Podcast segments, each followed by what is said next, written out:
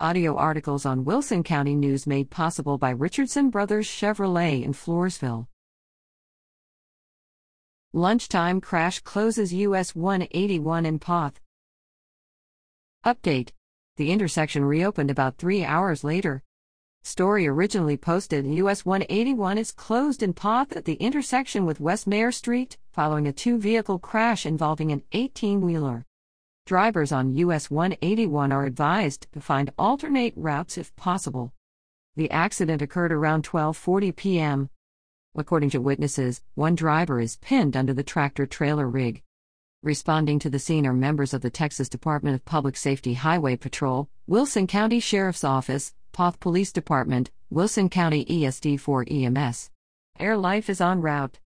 See the May 26th edition of the Wilson County News for more information.